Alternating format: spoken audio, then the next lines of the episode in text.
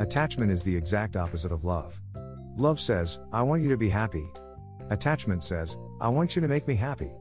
AA humans, we easily attach ourselves to people, objects, and things. Attachment is codependent, and it makes a lot of demands. It is the need for someone to fill a void in our lives, and when they are not there, we feel lonely.